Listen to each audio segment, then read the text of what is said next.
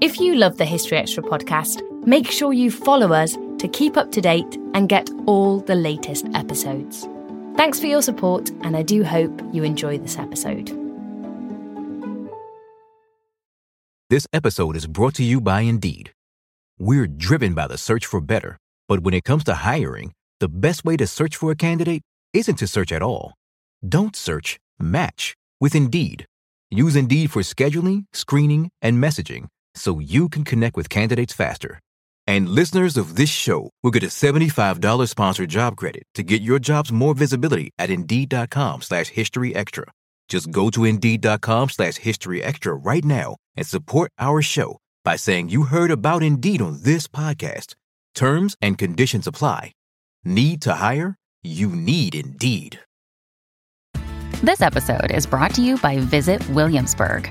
In Williamsburg, Virginia, there's never too much of a good thing. Whether you're a foodie, a golfer, a history buff, a shopaholic, an outdoor enthusiast, or a thrill seeker, you'll find what you came for here and more.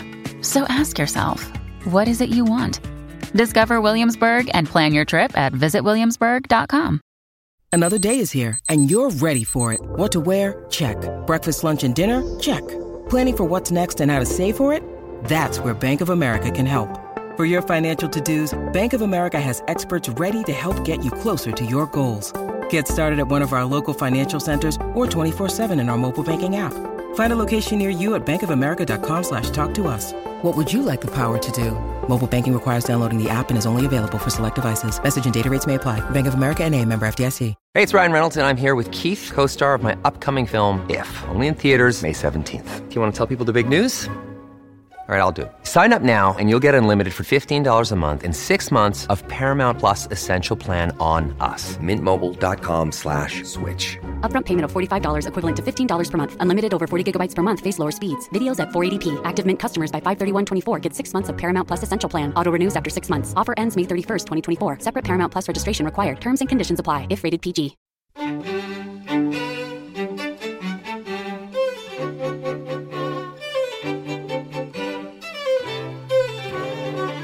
Not just historians, it's the grey haired, suited men as the, the model of authority. And then you look at these women on television and they're all interesting, they're different, they're quirky. And I think increasingly that's what people want. That was Anna Whitelock talking about women historians on TV. an equality in how we express, describe, and put history out there, whether it's academically or in a popular sense, tell the whole story. And that was Joann Fletcher on the inclusion of women in historical narratives.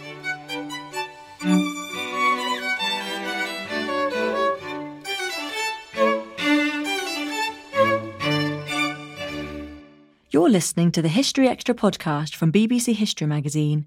We're the UK's best selling history magazine, available in print and several digital formats all over the world. Find out more at historyextra.com forward slash subscribe or look out for us in your digital newsstand or app store. Hello, and welcome to our fifth podcast of March 2017. I'm Rob Attar, the editor of BBC History magazine. A few weeks ago, the history social media community was abuzz with a discussion about the role of women in history magazines, and indeed popular history more generally. It's a subject that we wanted to explore more fully, and so we convened a panel of experts to discuss some of the issues that had been raised. Our four historians were Fern Riddell, Janina Ramirez, Joann Fletcher, and Anna Whitelock. And putting the questions to them was our website assistant, Ellie Cawthorne. Um, my name is Fern Riddell, and I'm a cultural historian specialising in sex and suffrage.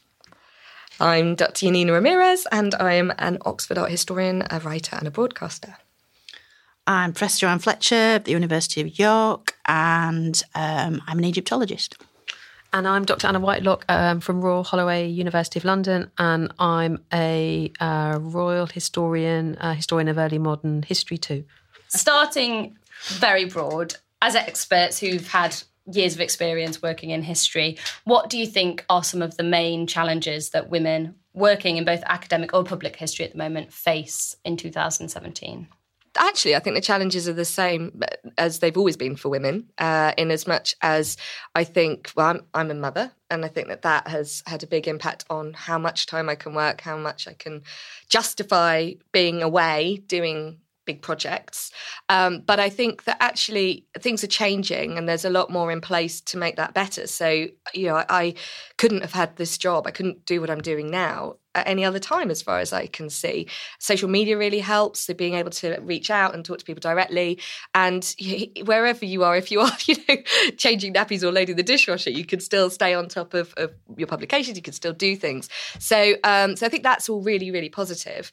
Uh, what do you think? Like, do you think it's? I totally changed? agree. I mean, from the sort of maternal aspect, mm. it is this constant sort of juggling act. I mean, my daughter's twelve now, but it's sort of certainly in the earlier years, it was it was a struggle to sort of do the teaching, the museum work, the media stuff, write the books, and and yet you you had to do that if if you wanted to progress.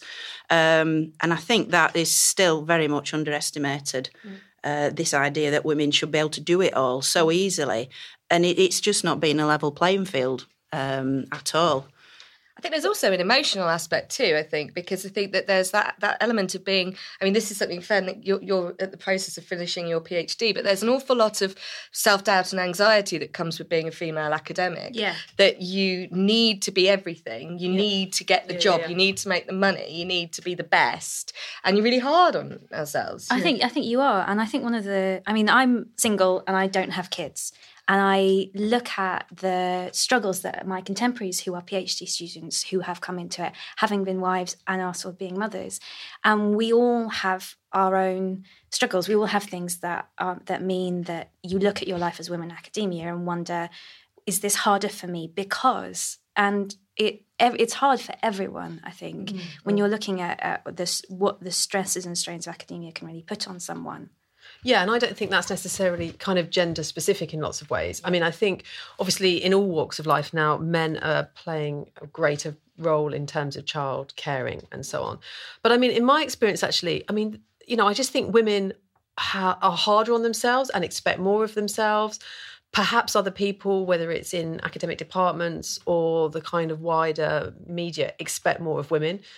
But I know some excellent women. I mean, you know, young women, young academics that are now getting jobs are all singing and all dancing. Mm. Actually, you know, they are highly accomplished in terms of teaching, in terms of their research profile, in terms of publications. They're also good administrators. They want to have a public profile.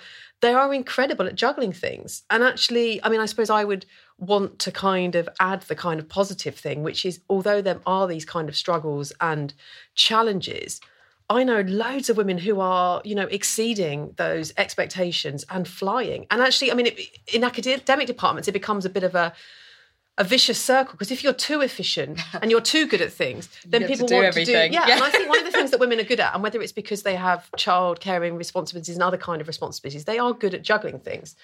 Um, and actually, you are, you know, you can be loading the dishwasher and tweeting, or you know, just do, you know, being walking on the street and doing emails as I do, which is really bad, um, and all of that kind of thing. And I think women are just good at it.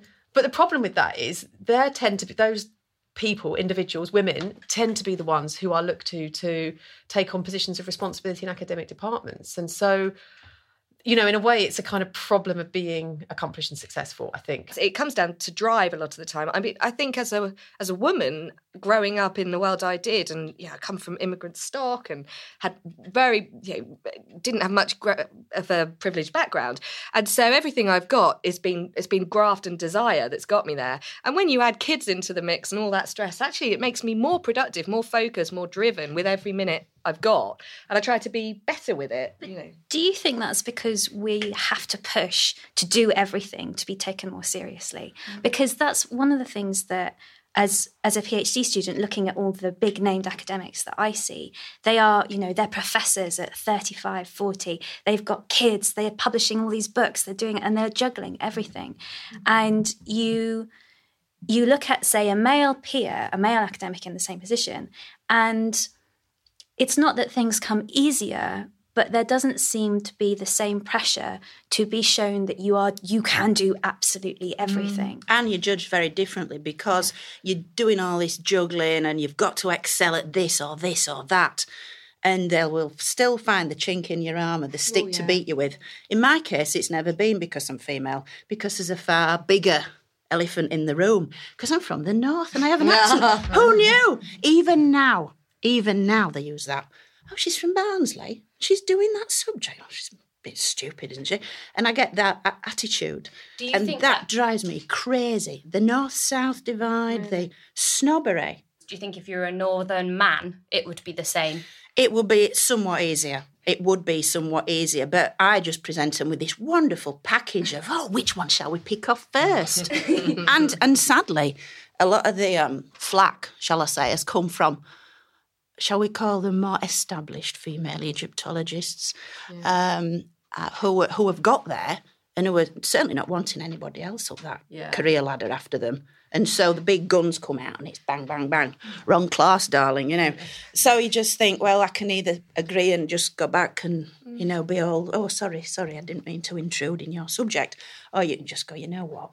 You say that you have faced some backlash because you're a PhD student, but do you think that women are arguably who are doing these amazing PhDs or have these incredible academic careers are more reluctant to go into the public eye because they're women or not at all? Do you think they're underrepresented? Do you think, I think they're not? I think there's some really awkward issues to address when it comes to the role of women in, in television, in particular. Um, I I started doing TV. It was a complete accident. Someone actually Google searched Anglo-Saxon art, and my name came up. And then, you know, six six years later, I'm still making TV programs. But um, I, when I first went on, I, I- I was given no preparation, so I made this little film, Treasures of the Anglo-Saxons. We didn't think anyone would watch it. It ended up going out to about three million people, and it was, it did really well. But the next, I had no no training, didn't know what I was doing. And um, the, when it came out that day, I didn't have Twitter, I didn't have any sort of social media platform, didn't have a website.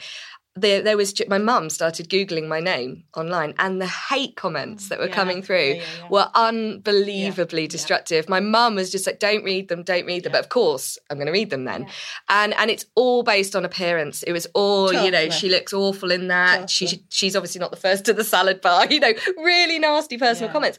And and I, I just I, I, this is something you said earlier, Joe. There were two ways to go with that. Immediately afterwards, I just got under the duvet. I I don't. I hate myself. I hate this. I don't know what I've done. Why am I doing this? And then I just pulled the covers down and went, right, let's get on with it. And if you don't like it, That's this exactly is it. it. I mean, I don't do Twitter. Uh, I don't. I don't. I don't even um, have a proper phone. I can't do. You know. I, I don't even uh, text people. I, I, I just do my own thing. People like it. People don't like it. They say horrible things. Yeah. Uh, and and then you say it's like AA girl Mary Beard. I always remember that. And the vitriol that that women of, of Mary's caliber presenting these amazing programs uh, uh, that so many people like, and you get a handful of insecure men who can't cope with this, and they start, and, and the men who were putting it out there in the public arena. I, I looked at images of all of them and thought, well, I, I don't quite get where you're coming from. Is this a level playing field? This is, I mean, I mean, you know, if you think about the sort of origins of TV history, I mean, it started off with you know A.G. J.P. Taylor. It was all about war. It was a kind of male preserve, not just in terms of like the men on t- you know television were the historians, but also the topics that they covered were kind of male, typically male preserves. And then you had you know when I was kind of sort of doing my PhD, and I was supervised by David Starkey, who at that point was kind of doing all his stuff. And I suppose again, I had a decision. I was either going to go, oh, look, you have to be a David Starkey to be on TV, or I was going, oh, but I, you know, I kind of want, I want to have some of that. And I kind of, some of what, you know, I'm researching is as interesting as that. And so, you know, in a way, I just decided, you know, why not? But I actually think, uh, yeah. And so, you know, he was on telly at the time and Schama was on TV and they're kind of almost interchangeable. I mean, you know, they're kind of grey hair. Just middle-aged, grey-haired men. Actually, they're more Give than middle-aged now. You know, and, what, and I genuinely believe that we're in a moment of transition. And I think because for good or for ill, women on TV do have to kind of have a look and have to kind of justify their existence, both in terms of uh, their expertise, but also, you know, why they, what their look is, what their kind of USP is. And actually, we can broaden this out, and it's not just historians; it's the grey-haired, suited men as the the model of authority. And then you look at these women on television, and they're all interesting. They're different. They're quirky. And I think increasingly that's what people want. I think guys are going that way too. I think that's really interesting that you made that point because I think there's something really exciting happening, which is actually uh, about identity now. And I think maybe you could call it a postmodern explosion. But since the social media uh, things have been happening over the last 10 years in particular, you've got identity. I said it earlier, but it's about strong identity. It's about people who just stand out. And that's not And that doesn't have to be male. yeah. It's male or female. It's And having the confidence to be yourself. Yeah. And usually people with confidence in the media tend to be grey-haired old men. Yeah. Uh, well, That's they do in changing. politics. They don't, let's let's not start on politics. But it's it's across the board, and and unless we actually do take a stand and say, well, this is us, this is what we do. We've got something really brilliant to share, and say, wow, look at this in whatever field of, of history. In our case, it's only then that other people can follow that, whether male or female, and the same with students to to nurture them and give them that confidence and say, you can do this. Just be yourself. Say what it is you want to say, and you'll be fine. So I remember. So I remember I did my my I did my very first TV um, appearance for Coast, and I was so terrified. I was nervous. I'd gone up. We were filming up north, and I was working with Ian McMillan, and I hadn't done any television, and I was really scared. And I was like, "No, I can do. it, I can do. it, I can do it." And I went and threw up in the bathroom five Yeah. minutes before filming because I was so nervous. But King, but my university had given me no guidance because they had no one who knew anything about media. They had no, there was nothing there, and so you really have to teach yourself. I think, and you have to learn. Kind of, Fern, you you've been involved with the BBC Academy Expert Women program. Do you think that this, um, the what you- what Anna was bringing up about the fact that women's voices are not necessarily seen as authoritative, is that a wider problem with women experts on TV? I think we all have to look at our favourite male historians who are fantastic historians, the Dans, Greg Jenner, brilliant Mm. historians who, uh, who I have a huge high regard for. They don't have PhDs. All of the It's like women. John Romer in Egyptology. He's a Yeah. he's a giant. He's brilliant, but he's, he's he didn't come into it the, the, the standard way, you know. But all the women do. God, and? I've, I've never- and I've I've never been made told that observation before. I've been Yeah. told, Fan, you're, you, we can have you as an expert. That's absolutely fine, but we can't have you present yet because you don't have your PhD. Ah! and you talk about sex and women, and we need you to have that rubber stamp. Yeah, You've got to have all the bells and Yeah. whistles. You've got to have every piece of armour you can possibly have. And Is it- even then, oh well, are you sure?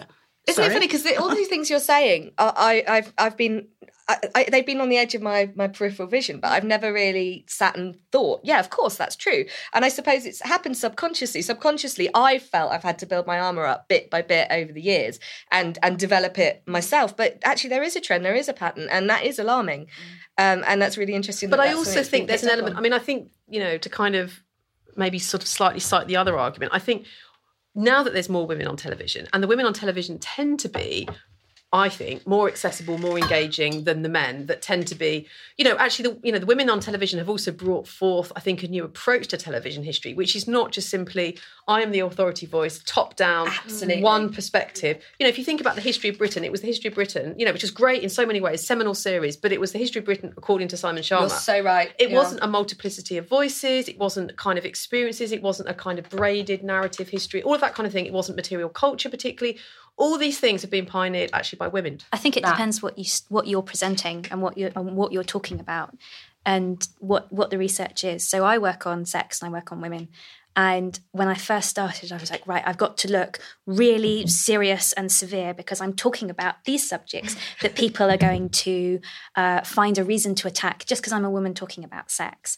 And I realized very quickly that I was worse on camera, I was worse on radio because I was too restrained. Yeah, you've And got you to be have to just be So yourself. I think that's the point. I mean, you were saying earlier, you know, actually, it's not necessarily about the look. I think this is what's the golden age that we're going into. I like to think where it's about individuality, and actually, it's about you know, and I do think women actually end up uh, maybe because they're sort of fighting their corner more. They all do look different on television because Yeah. actually, you know, they want to mark themselves out as their own individual. So individual. you look. think we've moved past the point I where there's so. a pressure? For I mean, women when to- when you think of like the, I mean, uh, I, I, I'm a bit odd in that I sort of work in a specific environment, sort of with an ancient Egyptian backdrop, and I would die a thousand deaths if I had to dress up in a pink frilly frock just to prove I am a woman and be wandering around these beautiful monuments. I want the viewers to be looking at the monuments. Albeit with my dulcet tones wafting in and out, but t- to see the, the the landscape, the objects, the the brilliant culture we're talking about. I don't want to be a distraction, so it's the same look all the time.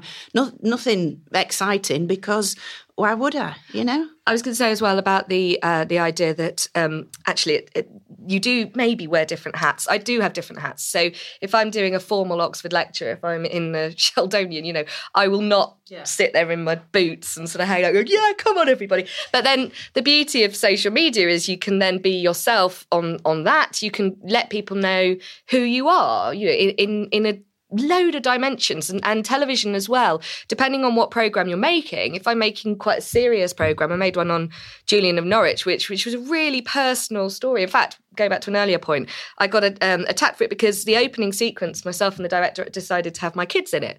And the opening scene is me with the, getting the kids ready for school and then going out on this pilgrimage. It's supposed to be a journey but it was this idea of oh look mum showing that she's a woman right from the very beginning. Oh we don't want to know about her and her babies.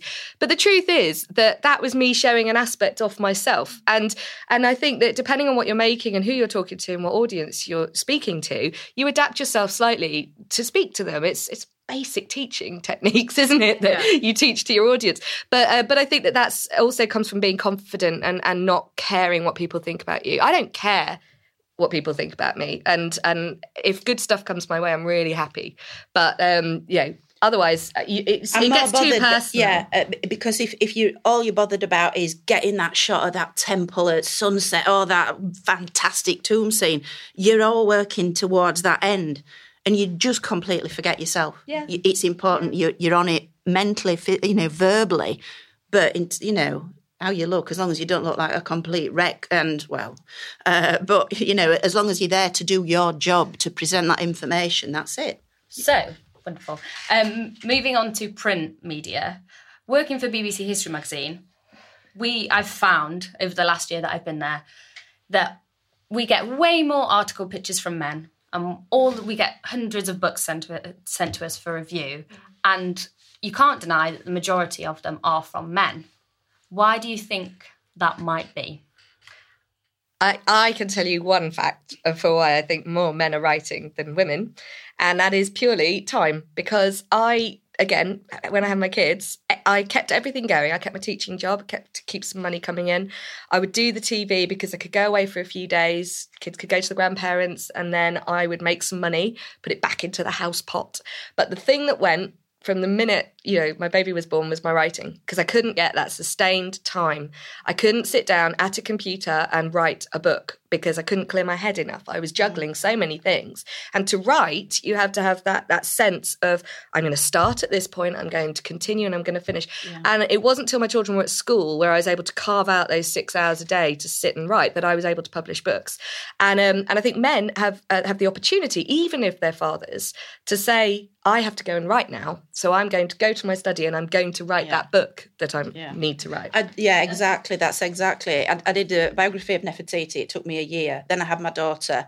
My next book was a biography of Cleopatra. It took five years because you can't. You just can't just focus, you know. And I wouldn't have had it any other way. But it is. It was very frustrating. I mean, I also think though. I mean, I, I think. I mean, it's worth saying. Obviously, you know, Ellie was talking about books that have come her way into the you know BBC History Magazine office over the last year, particularly. I mean, you know, there has been anniversary of the First World War going on, which has. I mean, I was on uh, reviewing a, a history prize a couple of years ago for the sort of you know uh, for 2014, and you know the books that were sent. So many of them were books on the war, military books, and so many of them, you know, men tend to write still books about the war, military books, and uh, the books that you know traditionally sell in huge numbers. I mean, you know, there's a few people who sell really huge numbers of history books, and people like Antony Beevor, you know, that's one of them, um, and uh, Ben Macintyre and people like that. So, I'd like to think that in part it's because of the whole the First World War phenomenon.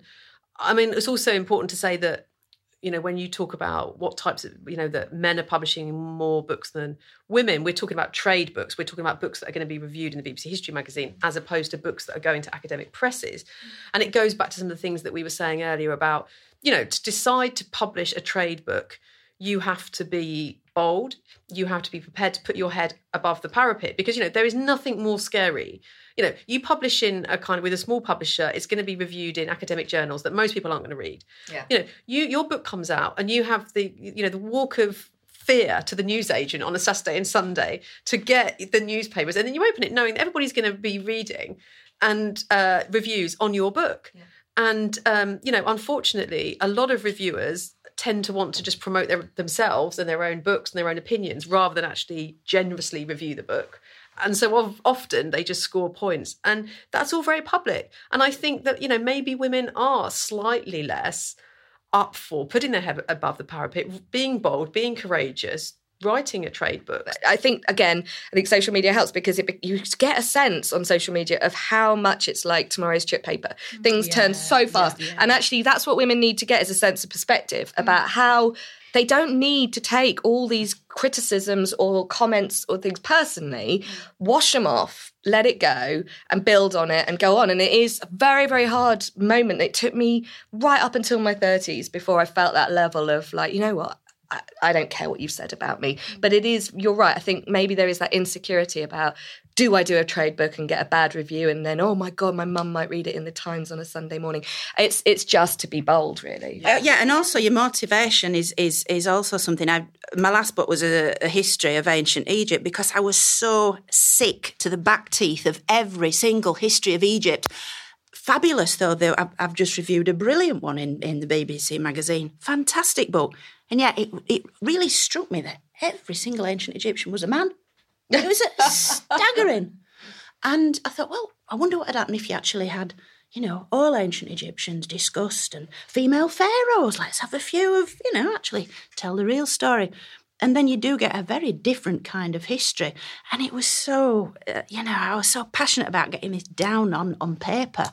Um, and and sort of that's been my sort of the, the, direction in which I've always wanted to to go. So you know, biographies of of women rulers and a history of Egypt in which women actually did, you know, uh, did crop up from then time that becomes time. almost. I mean, I always feel slightly conflicted about the fact that you know, yes, of course, women need to be put back into the historical mm. narrative but it's often the women that are writing about the women and putting them back in that narrative. Talking I mean, I remember the, the first academic conference I went to was uh, I was writing on um, Mary Tudor, and it was a women's history conference, and I went there to give a paper, and the the room was full of women, and I just thought, oh my god, is this what it's going to be like? I'm going to be writing about women, and people in academic conferences are going to be for women, uh, are going to be all women, and I just thought. Oh my god, I don't like this. I don't want to yeah. be, and I feel really kind of ambivalent about that. The fact that a women are the ones that are putting women back in the narrative, and then this broader question of the discipline that is women's history. Because yeah. I just kind of feel like that's kind of like, I mean, I get why they're doing it. And it's sort of like, you know, it's like, why have a women's equality party? And I get the fact that you need to kind of, you know, highlight women and separate them. But by doing that, the whole point is they need to be situated back into the narrative. And some interesting stuff is now being done in, in academia where we're having things like the history of the emotions, mm. where actually that's sort of absorbing both genders. But it's like the, you know women's history, and then you have suddenly um, the history of masculinity, and it's like shouldn't it all be integrated? well, that's more? that's the that's the strength with Egyptology though, because it's not unlike.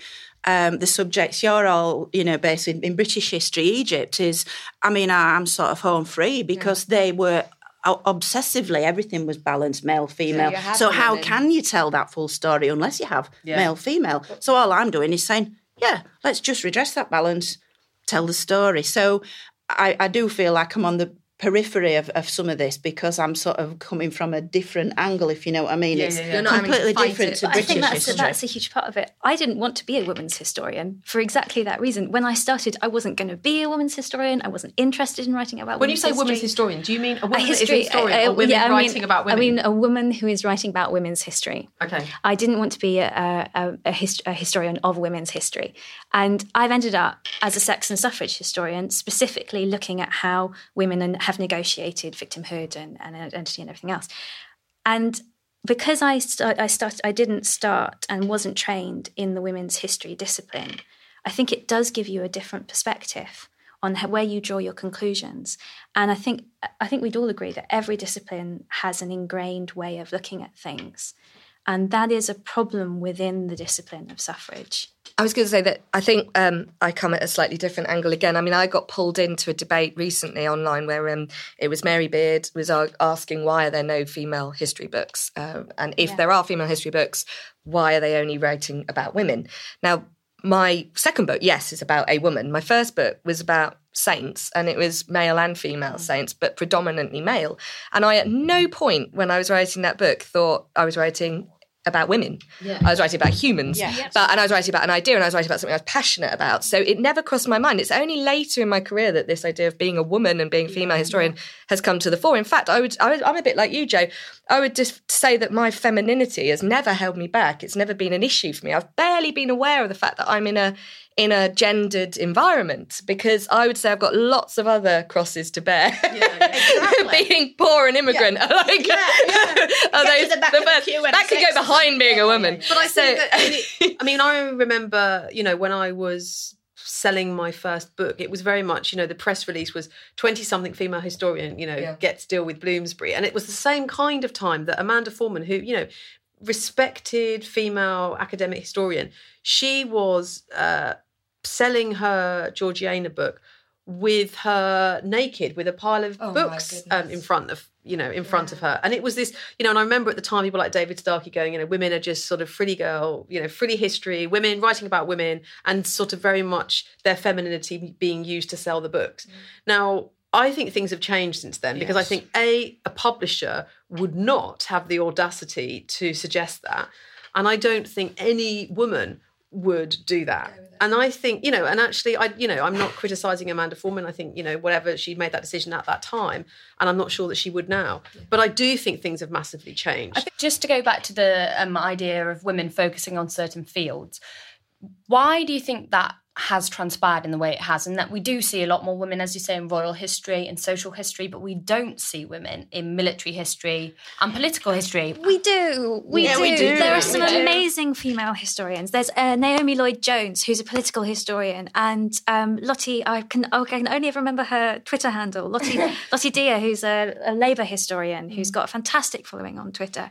But arguably, I don't doubt that there are amazing women out there, but They're not getting the think- profile in the traditional yeah, I think routes. they don't get the profile That's because, correct. because, because commissioners and editors and um, producers don't. If they want someone to speak about economics or politics, Yes, they require a male voice because male Yeah. voice has authority. Oh, they, and they don't want to pursue you doing a certain avenue. Like one of my books was Alexander the Great. I mm. adore the whole subject, the, the military aspect. We're doing a lot of work with the Royal Armouries on weaponry in ancient Egypt. But again, because it's Egypt, it's esoteric and a little bit left field.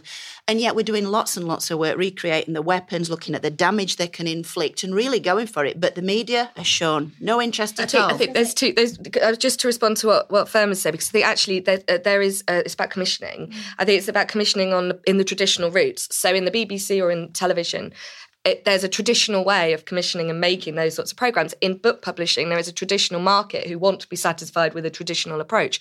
That I do think that we're in a bit of a kind of uh, explosion at the moment because I think those traditions are breaking down, and the fact that we can go off and do things independently, and the fact that people can get followings without going through those traditional routes, we've just got to see it come through. I mean, it's not just about you know history. I mean, if you look at you know across the media, you know when uh, a voice, as you say, about contemporary politics is is wanted, it's often just looked for a man in a suit. I mean, Yeah. rather than you know a woman. And I think you know, so the, in a way, it's you know what news media is the same as you know what people look to in in history and, and in experts, and it's you know in a way, society at large has to start to change its perception of what authority is and what mm-hmm. expertise is. You know and this is a bigger question. I mean this is mm-hmm. about you know women's representation in parliament. This is about women in the media. This is about women in positions of authority. This is about the fact that you know all these kind of studies that have been done recently where you know little you know girls sort of or little boys have perceptions at three about who's the kind of mm-hmm. authority figure and who's not. And you know the idea of that women have to have a certain voice in order to be um, sort of registered as a voice of authority. All of these questions isn't just about you know true of the field of history. Can I just return to the the women's history field um, quickly and say um, sometimes there is an idea from some people that women's women's history fields in inverted commas are somehow a bit more lightweight or trivial than serious in inverted commas fields such as military history and like we've spoken about military history, political history that are traditionally male. Is that something that you've ever encountered? Okay, I made a series on the Hundred Years' War, and it was the first time that they'd actually bothered to invest in making it on television because it was too hard to do. And um, I was telling the, the ladies earlier about about it. It was a horrible experience. It was really hard work, but I did it, and and my director at the time was saying, you know, are they going to be okay with the fact that this is a woman presenting essentially military history for three hours? And you know what? I didn't get a single comment on it, not one. I didn't get one person say, oh, you know, why didn't they ask that other military person to do it? Because it was a case of presenting the material. And actually, what I did was I gave a cultural dimension to the military um, information. So, you know, all the battles, I could do the battles, I could do armour, I could, yeah, I could tell you exactly which part of the troops stood where on the battlefield. But let's have a think about the wider cultural context of this and what literature and art and music came out of this. And actually, that was that was that idea of femin, I suppose, feminizing the military history. But it, it was not it was not met badly. Um, Yeah. You know.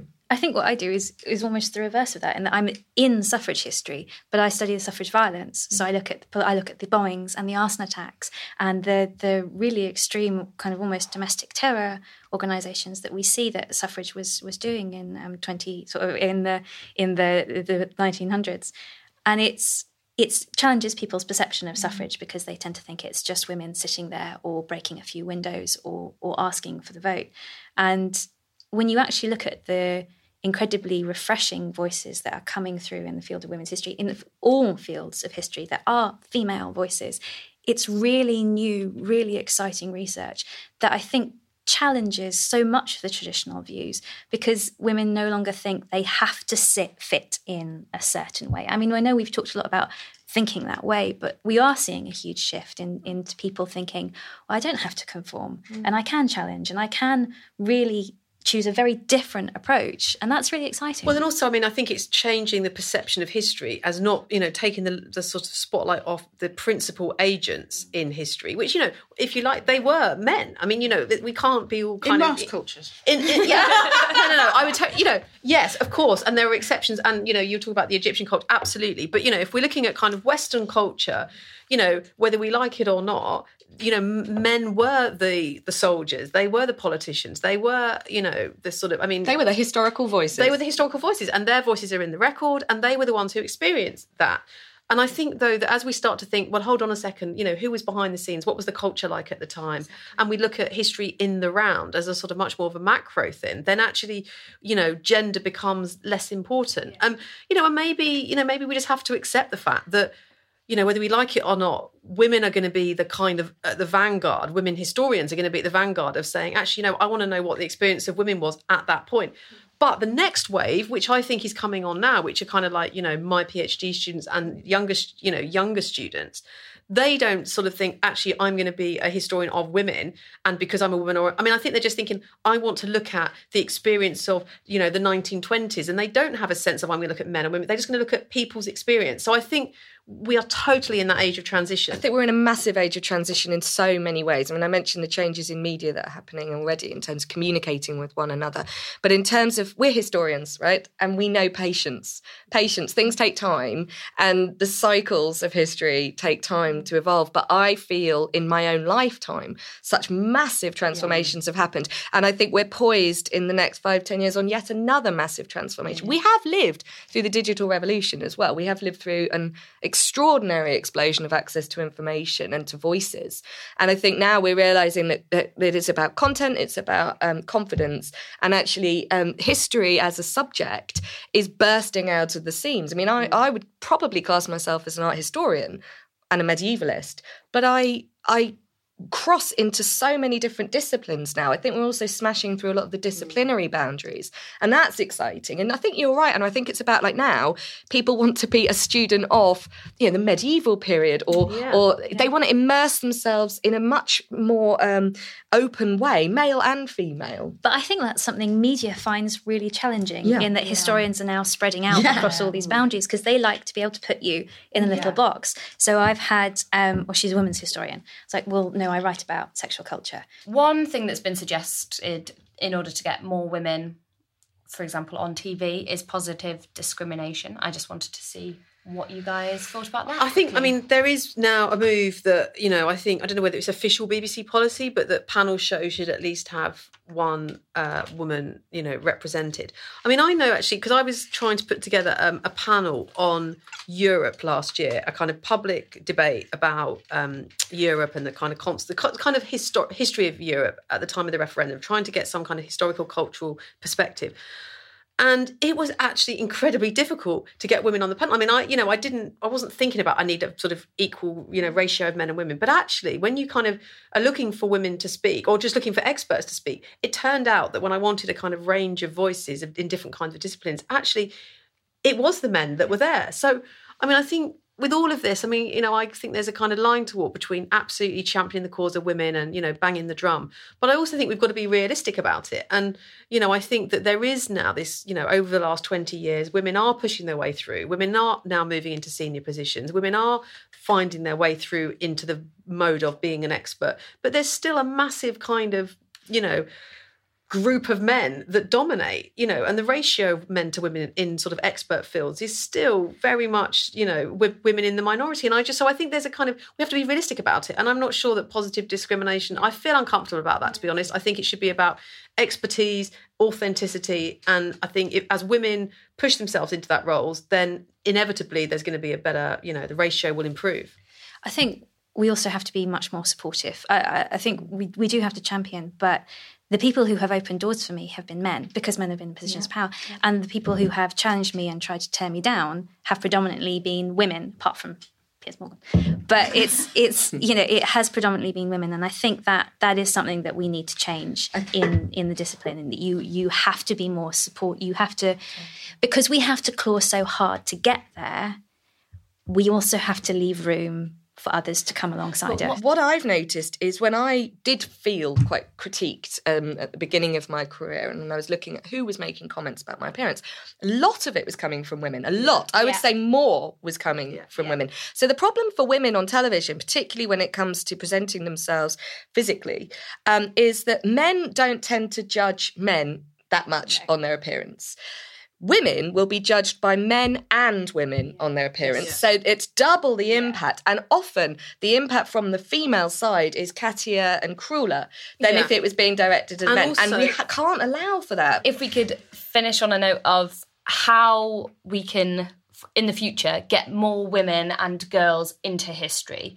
So is it by focusing more on things that would uh, appeal to young women um, finding more female historical figures that we can examine, or is it simply a case of making the male dominated popular history areas, such as war, making them for women and saying these are for you they're not just for men i i don't i mean i don't know the official statistics but you know based on what you know students that i have women are doing history. I mean mm-hmm. i really don't think that's true. I mean you know women dominate um, in the classes that i take and maybe that's because you know i do kind of monarchy you know gender power you know maybe that but i mean i think yeah i'm sure across the sector it more women more more um, girls do history degrees so i actually don't think it's about getting more women in. I mean i think and this is where i think we have to now stop you know when we're dealing with the next generation we like fighting the cause of women it has to be we want to encourage young people to value the you know history as a discipline see its relevance see its importance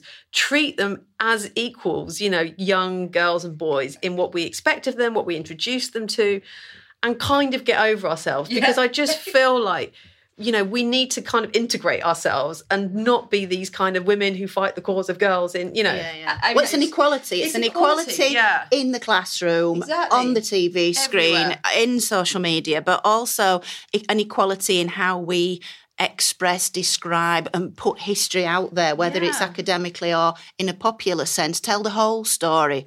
Uh, so it, it, sort of, uh, and then it sort of filters right through all the layers. And I think in 10 years, we wouldn't be having this discussion.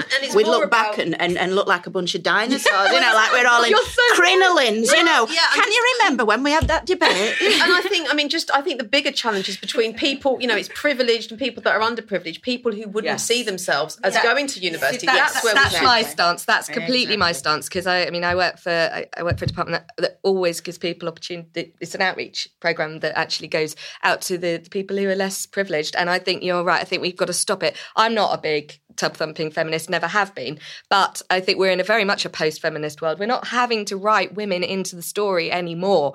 We did that. The 60s did that. They were written in, forced in, shoehorned into the story. We've done it. So now it's, as I totally agree, it's about reaching out to people who are not privileged, who have not got access to the, the, the information, the love, the passion of history that a lot of us have been introduced to. History is at its most exciting when it's about everyone. Yes. When it's not divided up into just men's history, just women's history, war. It, when it's showing you the whole diversity of everything that we can learn and what an individual's experience would be. Because no individual's experience is just theirs. Exactly. It's all interconnected. And I think when we're our history is at its best, when it's showing everything, when it's really showcasing it. And also, I mean, I think it's important to say that I mean our you know discussion of public history has been dominated by history on TV. But you know what?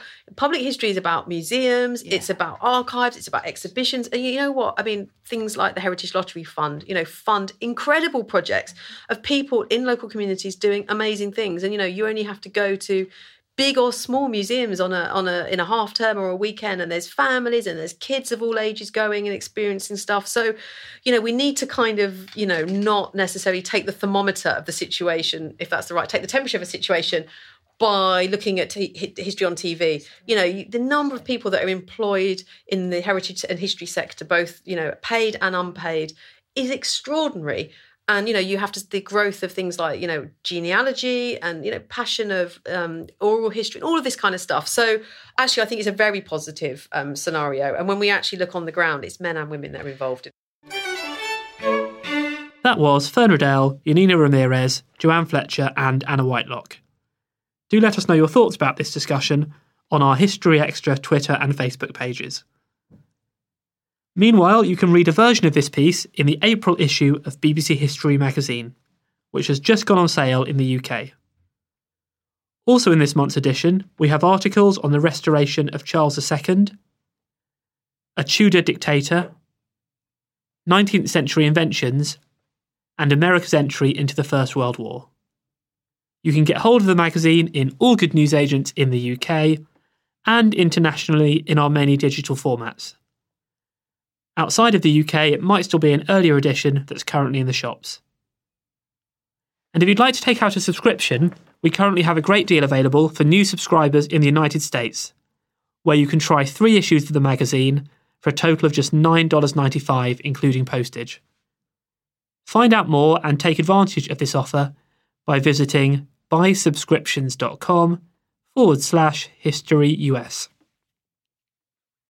This episode is brought to you by Indeed. We're driven by the search for better, but when it comes to hiring, the best way to search for a candidate isn't to search at all. Don't search, match with Indeed. Use Indeed for scheduling, screening, and messaging so you can connect with candidates faster. And listeners of this show will get a $75 sponsored job credit to get your jobs more visibility at Indeed.com slash History Extra. Just go to Indeed.com slash History Extra right now and support our show by saying you heard about Indeed on this podcast. Terms and conditions apply. Need to hire? You need Indeed. We don't always realize just how much our negative thoughts and experiences stick with us and weigh us down. You may find your brain constantly running through a highlight reel of bad moments. That comment your friend made last week that hurt your feelings that frustrating thing your mum does, or that silly thing you said in a meeting. Maybe it's time to get it all off your chest, whether it's a tiny annoyance or something much bigger. Talking about it can give you some relief and lead you to a potential solution. That's where therapy comes in. It's a safe space to share whatever's weighing you down and learn to process it so your internal highlight reel can focus on the good stuff. And BetterHelp offers affordable online therapy on a schedule that works for you. Connect with a licensed therapist by text, phone, or video call. Start the process in minutes and switch therapists anytime. Let it out with BetterHelp. Visit betterhelp.com slash historyextra today to get 10% off your first month. That's betterhelp, H-E-L-P dot com slash historyextra. When you need mealtime inspiration, it's worth shopping Kroger, where you'll find over 30,000 mouth-watering choices that excite your inner foodie. And no matter what tasty choice you make, you'll enjoy our everyday low prices, plus extra ways to save, like digital coupons worth over $600 each week. You can also save up to $1 off per gallon at the pump with fuel points. More savings and more inspiring flavors make shopping Kroger worth it every time. Kroger, fresh for everyone. Fuel restrictions apply. Now, if you enjoy this podcast, why not vote for us at the British Podcast Awards? You can do so by heading to britishpodcastawards.com forward slash vote and searching for History Extra. And now let's rejoin Ellie Cawthorne for this week's history news. The National Army Museum is set to reopen today, the 30th of March, following a £23.75 million redevelopment. The Chelsea based museum, which explores the history and significance of the British Army, has been closed for three years for the renovation.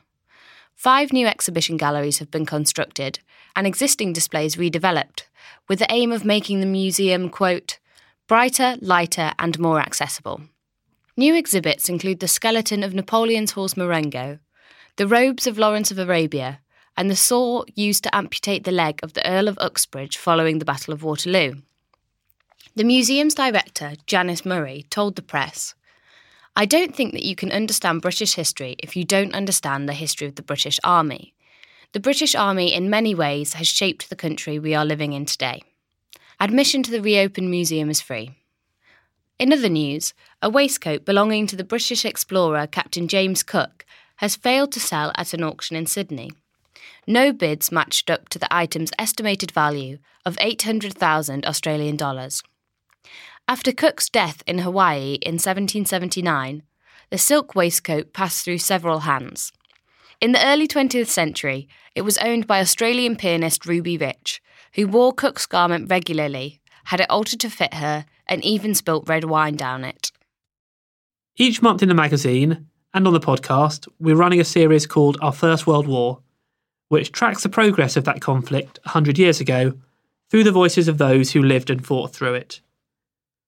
We've now reached March 1917, and here, talking to the Imperial War Museum, is Sergeant Jack Dorgan, describing his work as a coal miner, having been invalided out of the war.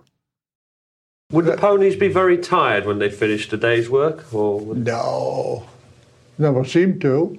No, I never gave it a thought. I mean, they, they all seemed so strong, these Shetland ponies. Strong, very strong, very, very well built, very short in stature, of course. We, we were not allowed, for instance, you see, every, the working place from the shaft could be a matter of two miles, two and a half miles, three miles away in, if the pit was an old pit had been working some years, as all the Ashington pits had been working many, many years. And we pony drivers used to lie on the back of your pony and let the pony and ride the pony into a working place instead of walking. That was Jack Dorgan. And now let's hear from Corporal George Ashurst, on arriving at a French village that had been occupied by the Germans. When you took these villages, you met the village with the old people in. Uh, did they say anything about conditions under the Germans? Oh, yes, they came out kissing us and throwing their arms round our necks as we marched in the road and kissing us and saying bon chance and all the rest of it, you know. And they said, uh, husbands like comme ça, you know. What, the throats cut? Aye. That's what the, that's the way they indicated did. They hadn't had them cut at all, but they'd taken them.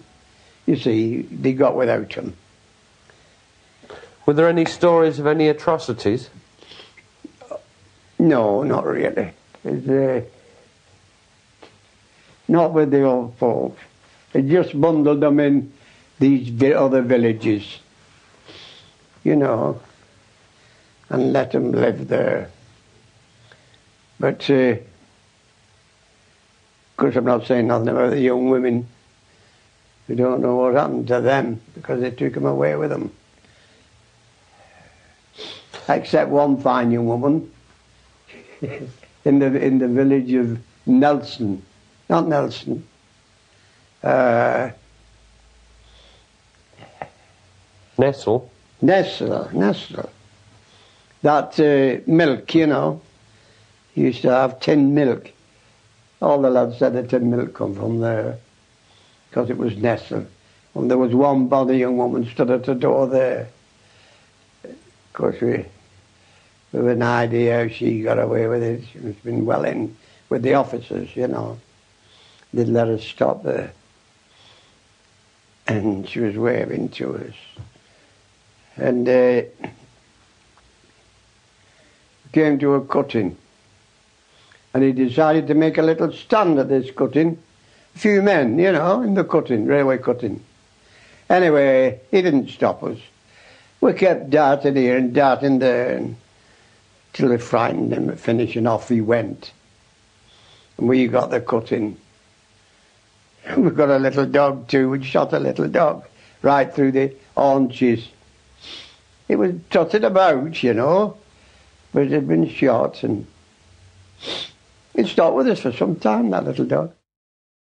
That was George Ashurst. Look out for our First World War every month in BBC History magazine. Okay, well, that's pretty much it for this week, but please do listen in next time when we're going to be talking about America's decision to enter the First World War. Thanks for listening to this History Extra podcast, which was produced by Jack Fletcher. Do let us know what you think about this episode by emailing podcast at historyextra.com, and we might read out your messages in future editions. Alternatively, why not keep in touch via Twitter or Facebook, where you'll find us at History Extra. For more great history content, don't forget to visit our website, historyextra.com, which is full of history articles, quizzes, image galleries, and more. Plus, it's where you can download hundreds of previous episodes of this podcast.